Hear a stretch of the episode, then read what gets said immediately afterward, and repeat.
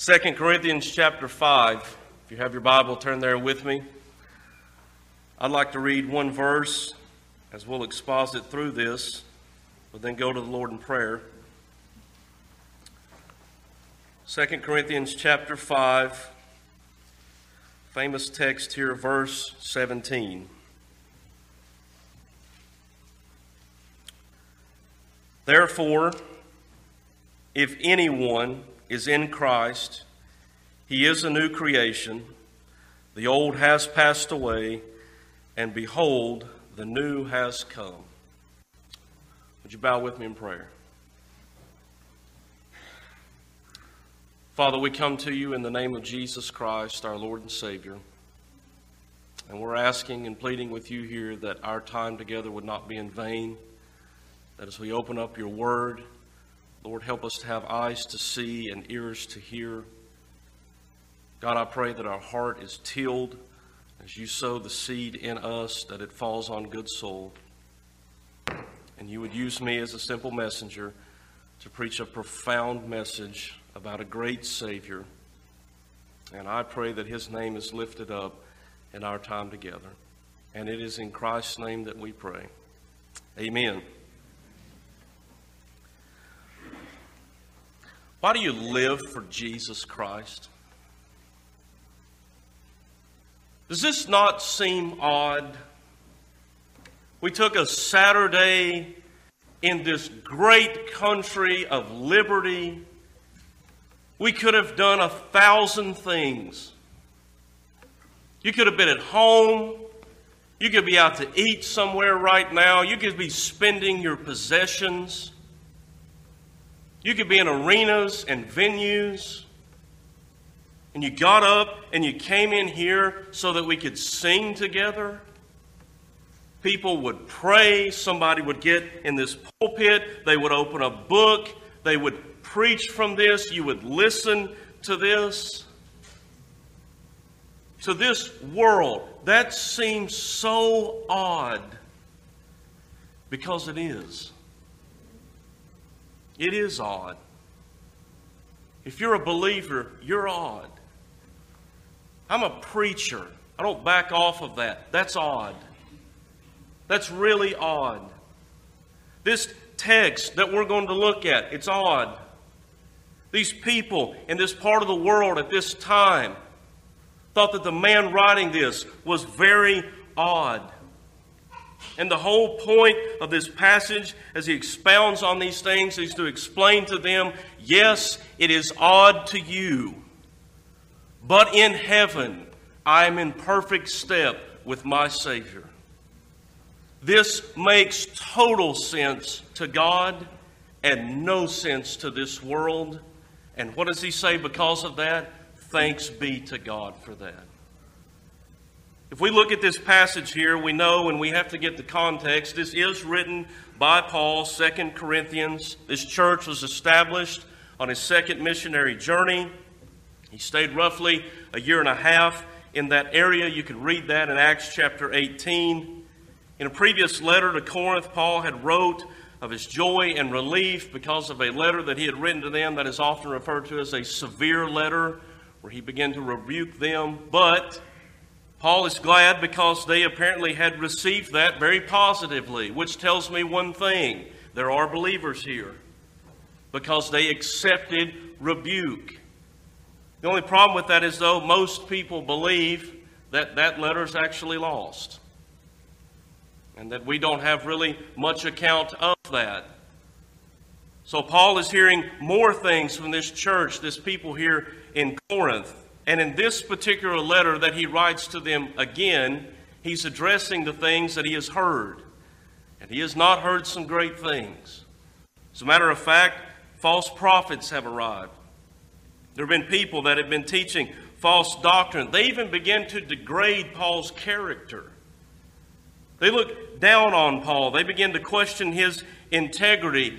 It even caused some people to begin to rebel against Paul and his teachings. You can read that in 2 Corinthians chapter 1. There's quite a bit of a mess resulting here.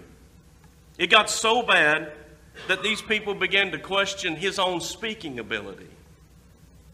Was even qualified to do this? It even led them to poor generosity. All of this negativity in the land of Corinth here running through this, and Paul begins to address these things. He hears good news, though, from Titus as Titus comes back and tells him, Paul, a majority of these people, though, have repented. The Lord is doing a work amongst these people. I do have good news to tell you. But by the time we get to chapter 5, Paul has to address something that there may be times in your life you will have to address as well. Paul has to give a defense of his own salvation. He gives a defense of his apostleship. He even has to give a defense of the gospel itself. And as he moves through these passages, he's teaching against this deception that's come against them. But I want you to hear what Paul is saying, though. In these first 11 verses of chapter 5, he begins to break down the promise of heaven and this glorified body that will come for all believers untouched by sin. He begins to give them the good news. He speaks of the confidence that all Christians ought to have because God has been faithful, not us, but the Lord has been faithful. Therefore, we have confidence. We know that because Paul says later on that the Holy Spirit was sent to guarantee those promises that God has been kind to you. He sealed these promises. But then Paul moves on to speak of Christian duty and what's required of all people that live for Christ because eternity is approaching. The same is true today, folks. You have less time than you've ever had. Eternity is not going to knock on your door, it will kick the door down in your life and we will all give an account of our life to a holy God. And here is what I'm preaching this morning that saints, you can be sure that that meeting will be rejoiceful. But, folks, if you are not following Jesus Christ, as loving as I can say this to you right now, you have no hope apart from Christ.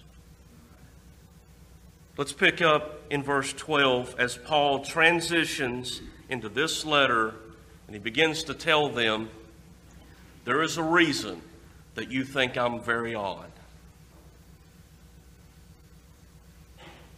We are not commending ourselves to you again, but giving you cause to boast about us so that you may be able to answer those who boast about outward appearance and not about what is in the heart. He begins to defend his life in ministry. Paul's simply saying, You want to know why I do what I do? You want to know why I say what I say? Do you want to know why I go where I go? Do you want to know who I am, who I am? Here's why because it has nothing to do with me and everything to do with the one who is on the inside of me. Paul is not bragging here. The Corinthians had been deceived as to looking just simply on the external things of Paul, and they look at his life and they think, this doesn't add up. Well, of course not if you think carnally. It would make no sense. A man who's living his life, look at his appearance, look at his struggles, look at the things that he endures. They begin to look down on God, and we know how foolish that is. God has been consistent in this, teaching us this is not how you view life, this is not how you view people. 1 Samuel 16, verse 7. God commands the prophet Samuel, Go down to the house of Jesse. Saul is replaced, he's disqualified. I've got someone new. And as he goes down there, Jesse rolls out his sons. We know the story, but he leaves one out. And what does Paul, or excuse me, what does God tell Samuel the prophet? Don't you dare look on them like man looks on them. For man is only looking at the outward appearance. And that great passage, but God looks on the heart. Folks, Paul did not look like much. Beaten, persecuted, ran out, abused, and yet one of the most faithful servants that has ever crossed this earth. God is looking on the inside, and Paul is having to justify that I am not of these other men. I don't live my life based on appearance. I live my life dedicated to the one who has done the inside job, who has regenerated me. I don't look like the world for a reason, because I'm not of this world anymore. Verse 13 For if we are beside ourselves, it's for God, and if we are in our right mind, it's for you. For the love of Christ controls us or compels us. Because we have concluded this that one has died for all, and therefore all have died. And he died for all, that those who live might no longer live for themselves, but for him for who their sake died and was raised. They literally think Paul is crazy. That's why he says there in verse 13, if I'm beside myself, it's for God. You may think that I'm crazy, but this is a work of God. He says, even if you think I'm in my right mind, it's really for you, for your cause. And what he's getting to here is they think that he's literally irrational. He's beside himself. That's what the text says. It's almost the idea of being unexplainable. Why would a person live like that when there's this other life over here to be had according to the world? The trials, the abuses, the pain, the loneliness. Even Festus said at one time in Acts 26, verse 24, as Paul stood before him, this is exactly the words Paul, you are out of your mind. Your great learning is driving you mad. He's saying, Why are you so peculiar? And Paul answers, Because I'm not living for myself anymore. It is not about me. Christians, I love you, and I will say this in love. Christianity has never, is not, and will never be about you. For all I care, if Justin never said my name when I walked up here to the pulpit, as long as you know Jesus Christ, that's it. That's it. It is Christ or nothing. It is all due to Him and His honor and His glory. Amen? Yes, the world is going to say, that's odd. Make a name for yourself, climb the ladder, be somebody, build a brand. And Jesus says, grab your cross and die. You die to you. And Paul says, by the help of the Holy Spirit, I am glad to say that I have died to self. I'm not about appearance. I'm not about bragging. I'm simply about loving Jesus Christ. Why, Paul? Well, what does he say right there in verse 14? For the love of Christ controls us, it compels us. He did not say, My love for Christ. What's the passage say? It's His love for me that compels me to live this way. It's not about you. It is about being born from above and being different. So that no longer people are looking at your life and my life and this church and that church, but it is all about the Lord Jesus Christ high and lifted up. That's what he's bragging about. He's saying he died for me that I should live no longer for myself. He tells these people, Jesus rose again that I might live in and through and for him. I'll put it to you this way Paul is not crazy, Paul is a new creation. And there is a great divide between those two things. Verse 16, in light of this new life in Christ, Paul explains that he begins to see everything and everyone now from a different perspective. Read verse 16 with me from now on. In other words, no going back. This is it. From this day forward, it will always be this way, Corinth. From now on, therefore, we regard no one according to the flesh. Even though, this is amazing, we once regarded Christ according to the flesh, we regard him thus no longer. It's no longer according to the outward appearance that they put so much emphasis on in Corinth. It's not about dress and style and appearance. Paul says, We're done with that life. It doesn't exist to me anymore. We only look at the inward man. It's not possessions and status and education level. We're not looking at people based on where they're at in culture. I'm not looking at you based on my feelings towards you either. Paul says, I'm looking at you based on my new life in the one who has made me new now. It's not looking at you based on your occupation, where you go to church, who you're married to, what your kids are like, how successful you are. I don't care how many degrees you hang on the wall at your house or your office. What's going on in your soul? Are you redeemed?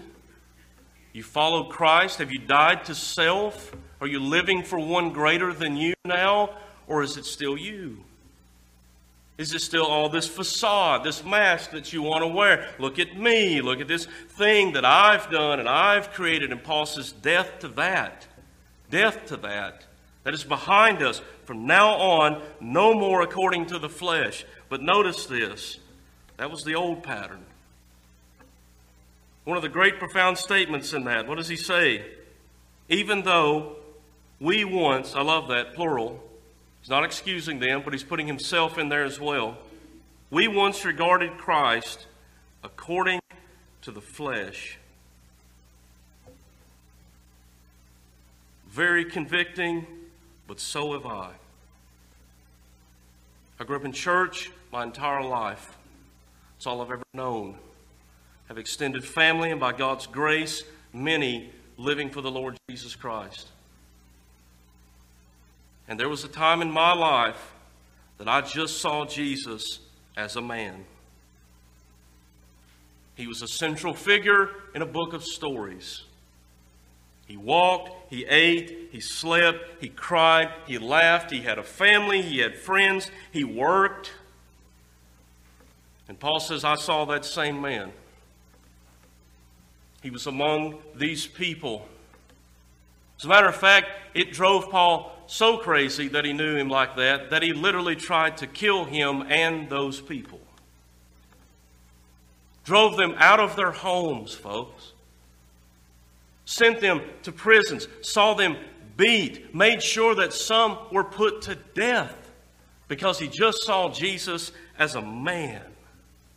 And that's all he was. And I hate to tell you this, but you live in a world that that's all they see him as. It's just a man who came on the scene of history and we got rid of him. So, how odd you people would show up on a Saturday afternoon to praise someone that we don't even think exists anymore. And yet, Paul finishes verse 16. This is beautiful. We regard him thus no longer. You know what I say to that? Praise his holy name. I don't see Jesus as a man anymore. Jesus Christ is Lord and Savior for the glory of God. Amen. He is not the difference in just so and so's life. He's the difference in all of our lives, folks. He didn't make a small change, He is the change for all of us. You owe everything to Christ. You're breathing right now because He's allowing it. You got up this morning to come here because Jesus said you could. He's everything to us. We don't view him as some man anymore. He's King of kings, He's Lord of lords. He's our all in all. He is our hope. He's everything we cling to for life and godliness. We wouldn't have this book in front of us right now if not for the Lord Jesus Christ. You have everything according to him. Paul says, I no longer will look at Jesus as some man anymore in Corinth, nor should you. But the question remains Paul, why do you not see him like that anymore, though? Verse 17 Therefore, if anyone is in Christ, this is why. He is a new creation. How new, Paul? The old has passed away. Behold, the new has come. Totally new. Totally new. You passed from death to life because of Jesus.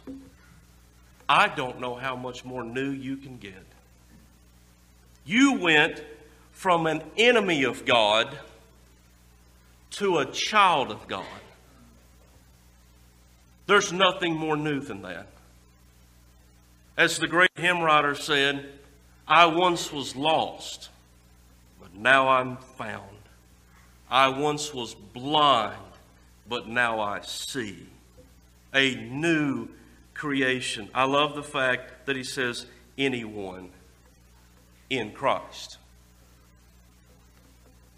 A lot of people out here are trying to be new creations. That's not a new thing, by the way. We've all wanted to transform a little bit. Cut weight, new job, new this, new that. Got to improve here, got to improve there. People have been doing it from the dawn of time. But you'll never be a new creation until Christ Jesus has saved you. That's it. You, anyone in Christ. You say, does he really mean anyone? Well, he took a Pharisee and a murderer and turned him into one of the greatest people alive for God. So, yes, anyone. I've seen drunkards and billionaires turned around for the cause of Christ. I have known drug addicts and professors who went from death to life because of Jesus. I have known people who were construction workers and doctors, both ends of the social spectrum, and Jesus completely made them new. Male, female, young, old, every language, nationality, education level. You can be blue collar, white collar. You can come from the Bible Belt, the Rust Belt. Folks, you can be so poor you can't even afford a belt. And Jesus Christ can make all things new. He can take Sunday school kids who thought they had it all together and look to themselves for salvation and say, No, you're lost but you can be saved. And transformed my life forever. Friend, anyone in Christ is a new creature. Not just forgiven. There are many of us have been forgiven of wrong and we went right back into life as we saw it. He's not talking about just simple forgiveness. He's talking about complete, total regeneration altogether. You went from one thing to something totally different. I love what Charles Spurgeon says about this passage. He says, What was there to begin with when God made the world? Well, there was nothing. But nothing could not stand in God's way, at least it was passive. My brethren, in our hearts, while there was nothing that could help God, there was much that could and did oppose him. Our stubborn wills, our deep prejudices, our ingrained love of iniquity, all these, great God, opposed thee and aimed at thwarting thy designs. And yes, great God, it was great to make a world, listen to this, but greater to create a new creature in Jesus Christ. You can look at the world right now and say, My, my, what God has created. And yet Jesus looks on the one that has been saved and says, But yeah, look at that, though. But look at that. Believer, that's you. That's you. The world is going to tell you you're a fool, you're peculiar, you're odd, and say yes and amen to that because I'm now born from above. Say it. Lavish me with. I don't care because God has put a new stamp over me. And it is not lost, but it is now saved. I am not alienated from Christ. I am a child of the one true King. That's who I am now. What a great point to be made there. New creatures in Christ Jesus. And then the ultimate question well, how does that even take place then? Because certainly I could stop right there, and many of people are going to walk out that door all around this world and say, Well, I guess I'll do that on my own then. I want to clean some things up in my life. I need to abstain from certain things. Probably need to avoid this. Certainly need to not be a part of that anymore. Probably need to participate in this. And they're going to think, well, we'll just turn a new leaf over and it'll be every kind of old saying that we want to mention and they'll still be lost. Because that's not what Paul's talking about here. Look at verse 18.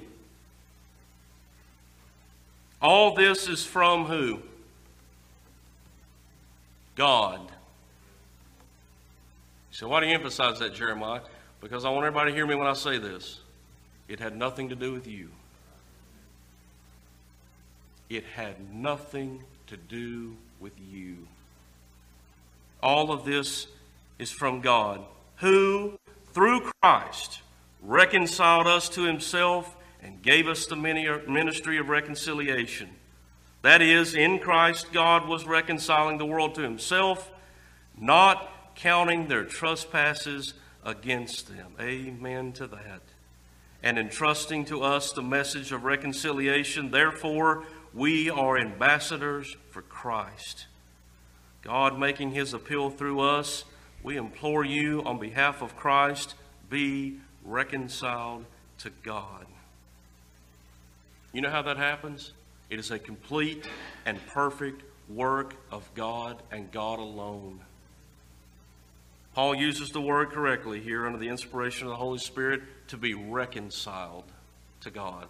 That's what we're talking about. Not forgiven of a few wrongdoings. We've been reconciled to God now. You know how much greater that is than just being forgiven?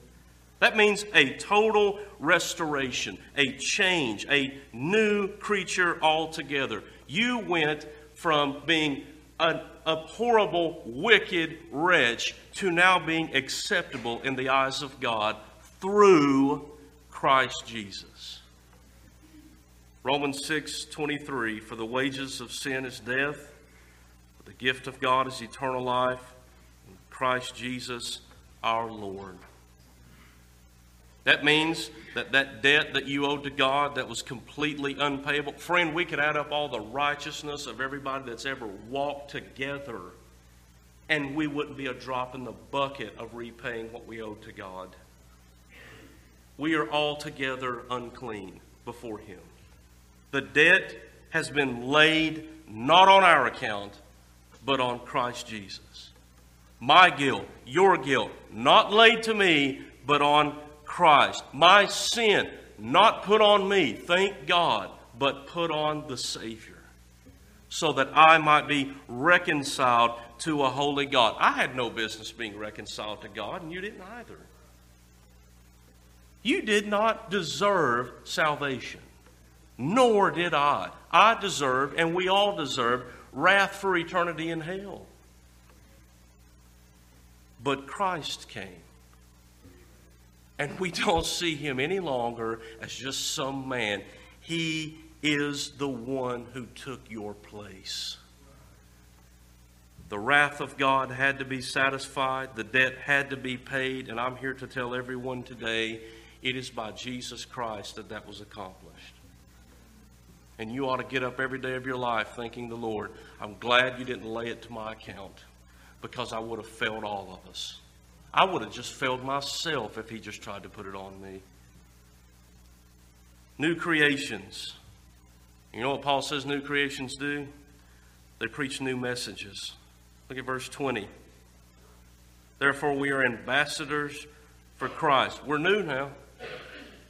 Used to be enemies, now we represent the King. Used to be in a foreign land, now I'm in God's house. Used to live for me, and now what do I get to do? I get to live for the King. New creations, but what do they do? Ambassadors for Christ. God making his appeal through us, we implore you on behalf of Christ, be reconciled to God. New creations, folks, get to preach new messages. Because you all know this as well as I do. Before Jesus Christ, you were preaching anything but Jesus Christ to the world. You had a message and you were great at it. You just preached you all the time. Me, me, me, me. And boy, were we good at it. Some of y'all didn't even know that, you were great preachers before salvation. But you told the world the worst message they could ever hear that you can be saved apart from Jesus. Just live however you want to live. You do you. Look out for number one. That could not be more opposed to the Bible. That is a slap in the face of our Savior. That is to look at Calvary and to say, No, thank you. I'll do it. I'll do it. What could be more obnoxious than that? And I hate to tell you, friend, that was my life before Jesus. I just preached me. 24 7, 365. I don't need a Savior. You're looking at Him right here.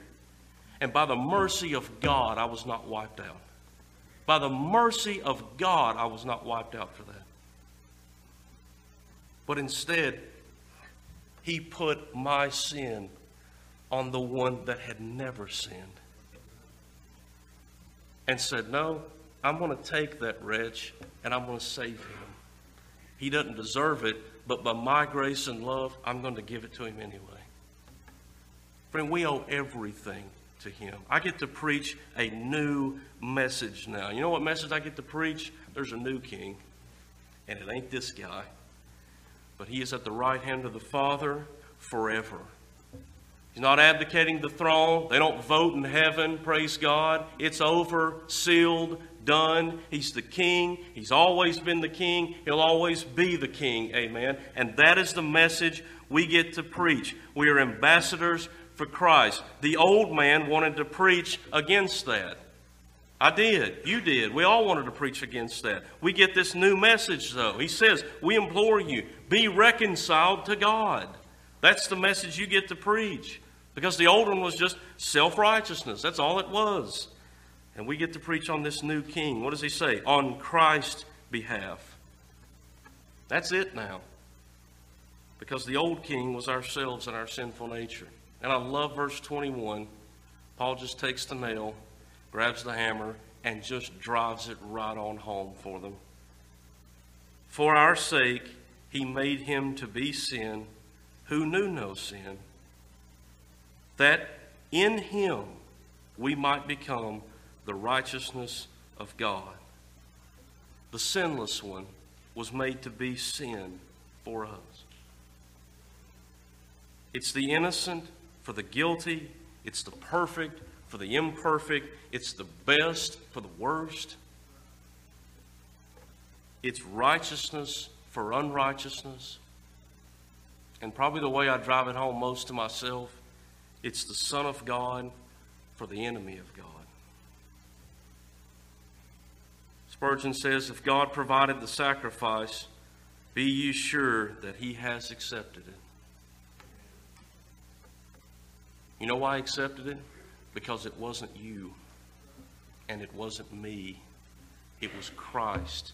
And because it was Christ, the great exchange of all time took place. The reconciliation of reconciliation. Our sins on Jesus and his righteousness on us. Praise his holy name. You know what that makes us, friend? New creations. You know what Christians are? We are deeply rooted in new creations.